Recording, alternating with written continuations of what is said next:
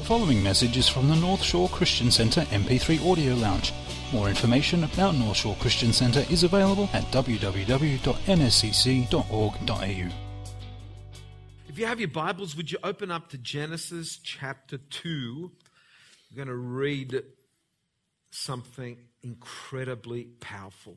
Last week I spoke about the environment for miracles, which was who can tell me the environment for miracles is what? Expectation.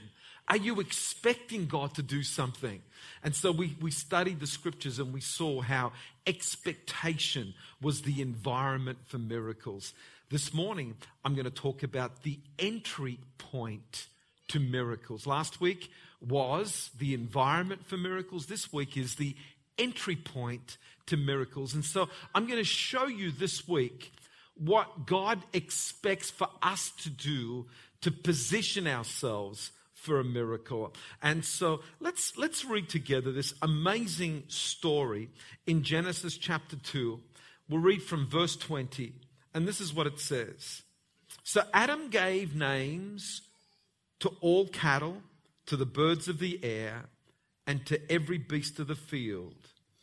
But for Adam there was not found a helper comparable to him. So Adam had a problem. He wanted a helpmate, but there was no helpmate around. How many of you guys have got that problem right now? Okay, I'm encouraging you, uh, encouraging you right now.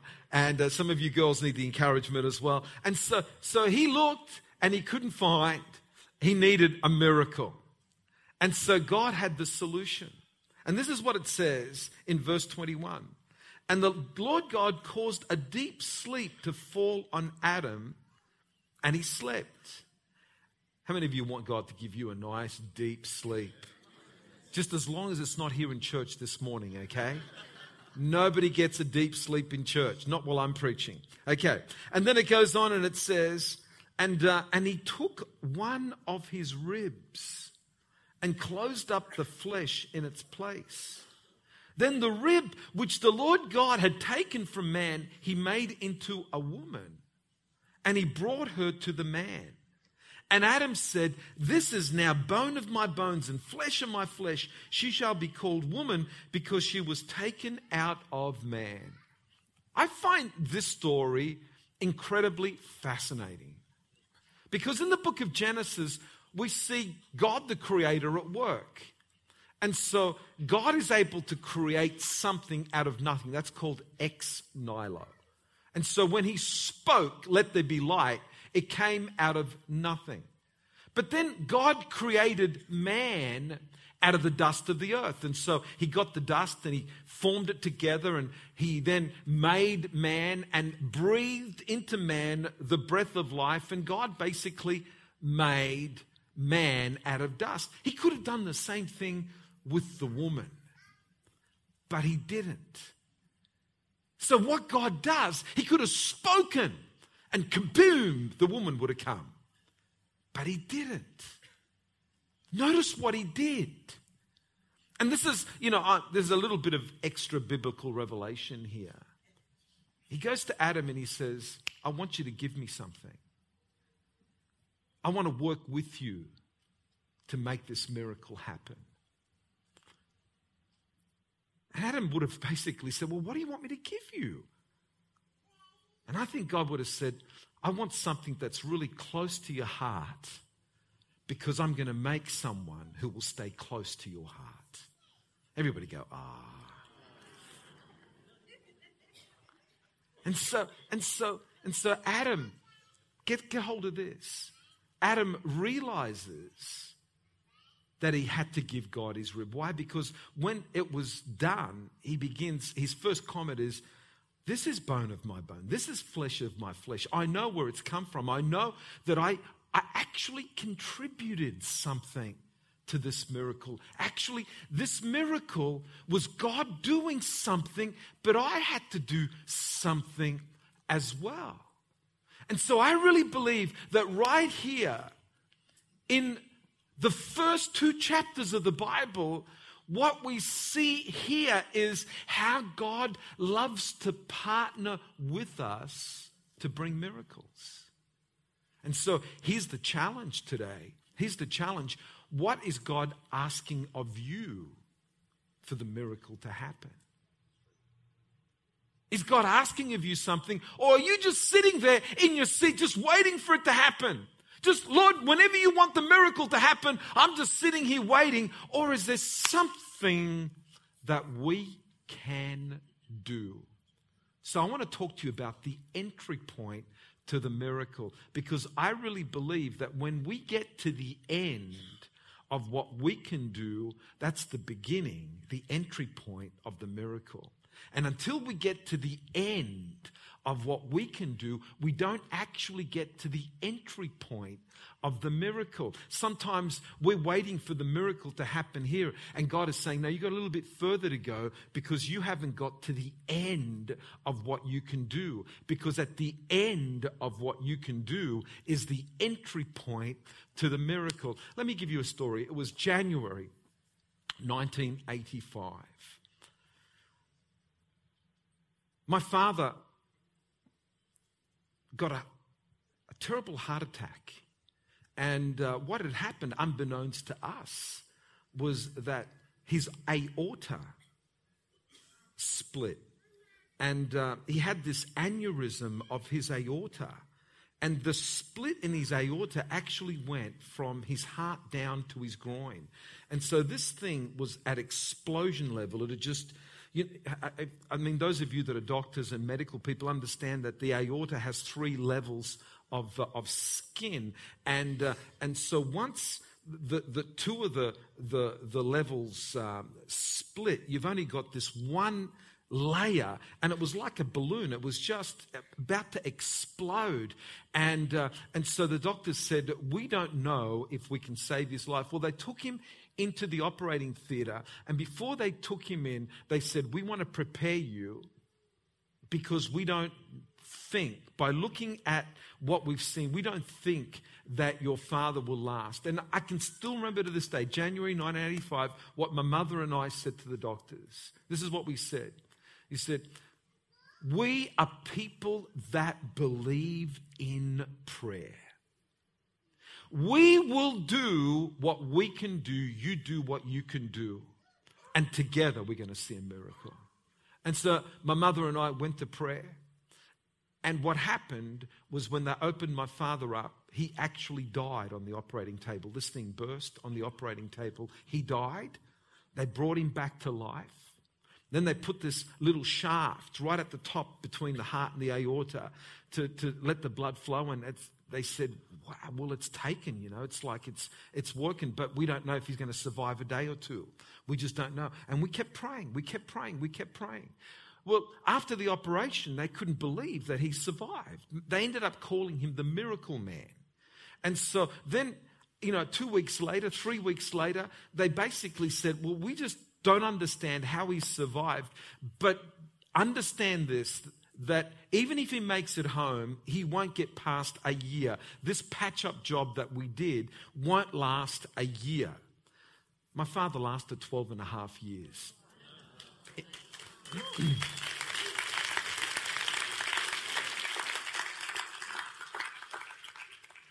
In that 12 and a half years, he was able to see Christelle, our worship leader this morning, born, able to celebrate that. Stephen and Daniel were already born. He was actually able to walk my sister down the aisle when she got married.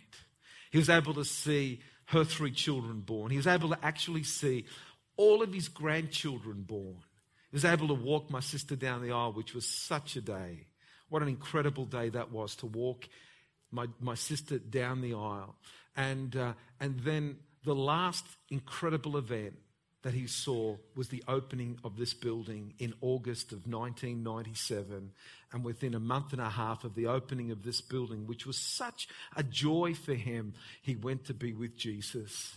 And I remember when, when, when, when we got him dressed for the casket, he was dressed in the very suit that he walked my sister down the aisle with the tie and matching hanky that I picked for him and put it all together the red tie, the red matching hanky, and we sent him off into glory. But God gave him 12 and a half years because we did what we could do. But when we got to the end, it was the entry point to the miracle of God. I want you to understand today that there's an entry point to your miracle. And so there are three questions that we need to ask ourselves to find out where this entry point is, whether we got into the end. Here's the first question What have you got in your hand? What have you got in your hand? When, this is a beautiful story. Exodus chapter 4, verse 2. It's the story of the Exodus, it's the story of Moses being called to deliver the people of Israel out of Egypt. How many of you saw the movie? How many of you enjoyed the movie? How many of you hated the movie? Well, let me tell you, if you're going to see the movie, don't expect too much biblical correlation because if you do, you're going to hate it. But if you're just going to go see a movie, you'll enjoy it. So it's okay. So here it is Exodus chapter 4, verse 2. So the Lord said to Moses, What is that in your hand? What have you got in your hand? And Moses' response was, It's a rod. It was the rod of Moses. And God then says, Cast it to the ground. So he cast it to the ground. And God showed him that what he had in his hand, that if he gave it to God, God would transform it. And so then in verse 20, the actual name of the rod changes. In verse 2, it's the rod of Moses. When we go to verse 20, it says that Moses took his wife, his sons, and set them a donkey, and he returned to the land of Egypt. And Moses took the rod of God in his hand. God, when he gave what he had in his hand to God, it became God's. And when it became God's, it was totally transformed. See, while it was the rod of Moses, it just helped him to walk. It was just the rod of Moses, and it helped him journey through life. It helped him get around. It helped him traverse mountains. It helped him maybe guide the sheep. But when he gave it to God, it became not the rod that helped him walk, it became the rod of miracles. It became the rod of the supernatural. And so, what we see as we read the book of, of, of, Exodus is that the rod became the symbol of the miraculous of God. I found at least seven miracles that the rod brought. So one day God speaks to me and says, We're going to bring plagues to Egypt because Pharaoh won't let God's people go. So what we'll do is that we'll make sure that this thing gets transformed. So strike the river, the water with the rod. And as soon as he struck it with the rod, it turned to blood. Then another one, God says, okay, strike the dirt with the rod. And as soon as he struck the dirt with the rod, all of a sudden there was a plague of lice that went through Egypt. Then another time, God says, Now stretch out your rod to the heavens. And as he did that, hail started to fall. And hail that became a plague. Another one was stretch out your rod, and a plague of locusts came. Then there was another one where, where, where, they got to the Red Sea and God said, Stretch your rod over the sea. And how many of you know this story? That the sea parted through the miraculous intervention of the rod. Then there was another time where God says, Get the rod and strike the rock the rock of Horeb. And as he struck the rock, the waters gushed that brought incredible relief to the nation as they, as they uh, went about. And then there was this incredible story where, where Moses was on the mountaintop and Joshua and the children of Israel were fighting Amalek and the Amalekites. And whenever the rod was lifted to the heavens, then Joshua and the children of Israel prevailed. When the rod was dropped, the arms got weary. Then Amalek and the Amalekites prevailed. But as that rod was kept lifted up, the miracle of victory happened.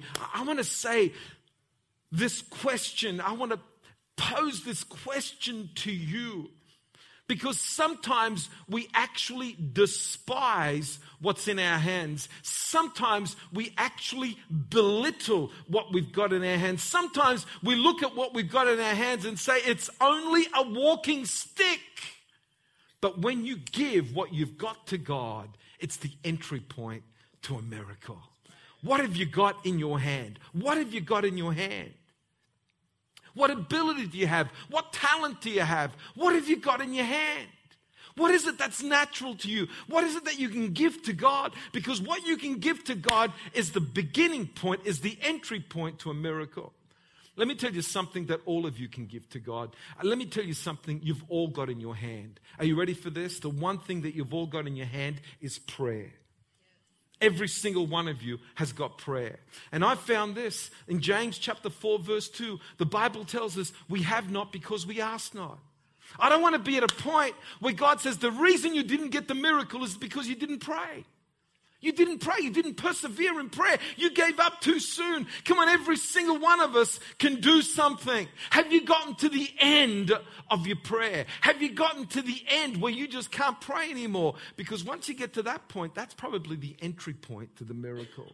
But while you can still pray, while you can still pray, while you can still do what you can do, then that's your part of the bargain. And God won't move until you've done what you can do. Now, let me just press pause for a second because God can do whatever He wants to do, whenever He wants to do, however He wants to do. So please don't feel this morning that I'm giving you a foul, a, a foul proof formula that will work and there is no question about the fact that it will work every single time. I'm giving you principles from God's word. God can intervene and do whatever he wants, however he wants, whenever he wants. Just understand this that we can't force the hand of God, but we can position ourselves for a miracle. So this is not about dictating to God and forcing him. This is about positioning yourself. So let's not get arrogant and command and demand things from God. God is God, He can do whatever He wants to do. But let me tell you, there is something powerful about positioning yourself. There is something powerful about getting to that place of perseverance. The Canaanite woman did it with her daughter. She positioned herself where Jesus was. And at first, there was no answer. At first, it's go away. At first, there was no response. But she so positioned herself in prayer. You can do this. I know you can. But I haven't come for you. I've come for the lost house of Israel. Yeah, but even, even little puppies can eat the crumbs that come from the table. I'm positioning. I'm not leaving. I'm staying here. Oh, woman, great is your faith you can have your miracle. How many of you know there's principles here? You can't demand, you can't force, but you can position yourself. What have you got in your hand? What have you got in your hand? That's the first question that you have to answer. The second question that you have to answer is this What have you got in your house? What have you got in your hand? What have you got in your house? And this is the story in 2 Kings chapter 4, verse 2, where this woman needed a miracle. She, she'd run out of money. She, would, she was full of debts. The debtors were going to come and take her sons away. She goes to the prophet and says, Hey, listen, will you help me? And the question that Elisha asks is, What have you got in your house? And her response was this Your maidservant has nothing in the house except a jar of oil. Isn't it amazing how we despise certain things? We even call them nothing. We call them insignificant. But that insignificant thing is the entry point to the miracle. She had no idea that this nothing thing was the entry point to the miracle. And the, and the prophet says, Great, you've got something, but it's nothing. It's just a jar of oil. That's what God needs. That's what God wants. It's the entry point. Get the jar. Matter of fact, go out and get vessels. You don't have many vessels, but find your neighbor's vessels. Any vessel. Just bring them in. Just bring them in. And then start pouring the oil into all the vessels. And as she started to pour in that nothing oil, that thing that she despised, it became the miracle that she needed because God caused the oil to keep pouring and pouring and pouring until all the vessels were filled. And she cried out, Are there any more? No, there's no more vessels. And as soon as she said, There's no more vessels, the oil stopped pouring. She went to the prophet and said, Hey, it's done. He says, Well, sell all the oil pay your debts and whatever's left over keep for your family and i love that that god does a miracle above and beyond not only were her debts paid, but she had plenty left over for her and her kids. What have you got in the house? What have you got in the house? Don't despise what you've got in the house. Do you know what? I look around today and I'm, I'm just so thrilled at what we found in the house. When Anne and I arrived here, there was Gustav and Helena in the house. Just, we're talking about refugees from Slovakia. Gustav was one of the original Bible smugglers. He would smuggle Bibles into Romania, into the Soviet bloc countries. And they found out his schemes, and someone let him know that he was going to be arrested and jailed. And so they fled Slovakia, left their house, left their possessions, just ran with their lives to Australia and set up afresh in Australia. And so in 1996, when Anne and I arrived, what we found in the house was Gustav and Helena. And Gustav comes to me within a week or two of me arriving, saying, Pastor John, we're going to build God a house. We're going to build God a house. And God spoke to me, I'm going to take a year off work and I'm going to help you build the house of God. And so, so, so, so Gustav and his son Lubosh, Lubosh, you're around somewhere at the back somewhere. Lubosh took a year off work and they, they helped us to build this incredible building that you're sitting in right now. You're here. But let me tell you something the miracle wouldn't have happened if we hadn't discovered Gustav in the house. What a treasure. Come on, give Gustav a great big and Helen and Boshi and Boshi and Boshi. Amazing. Then we built the building. We built the building, and God said, This church is going to become a great missions church. And, and, and I'm looking outside of the house for a great missions pastor. I actually went to my, my pastor when I was a youth. And we were talking about him becoming the missions pastor. But God says, No, you've got it in your house. Who have I got in my house to be the missions pastor? God spoke to me and said, Helen Rogers. Helen Rogers. Helen Rogers. She was working at DJ's as the complaints officer at the time. How many of you know the perfect job for Helen is the complaints office? Well, you're complaining about that. Let me tell you about what you ought to be complaining about. Certainly not.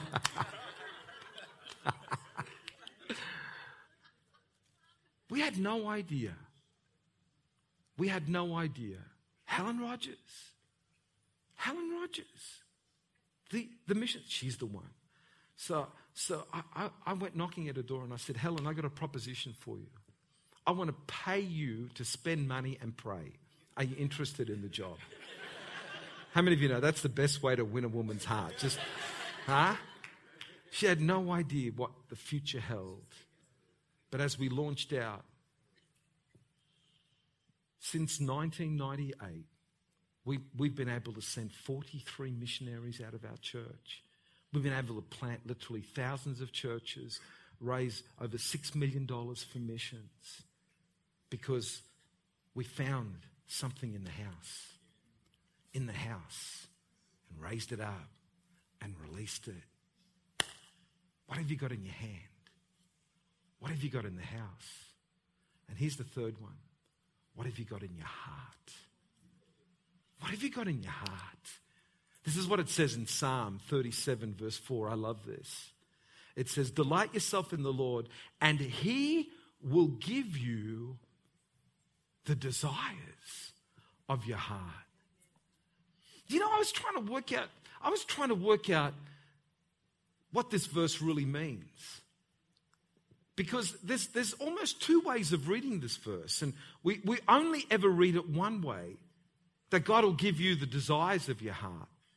But there's another way of reading it.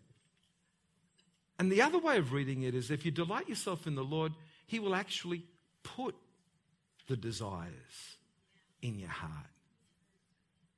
So, so sometimes, see, because I'm telling you, when God puts a desire in your heart, that will definitely come to pass. And we've got to discern between the desires of our heart and the delusions of our heart. Because there are desires that God puts there, and there are delusions that we put there.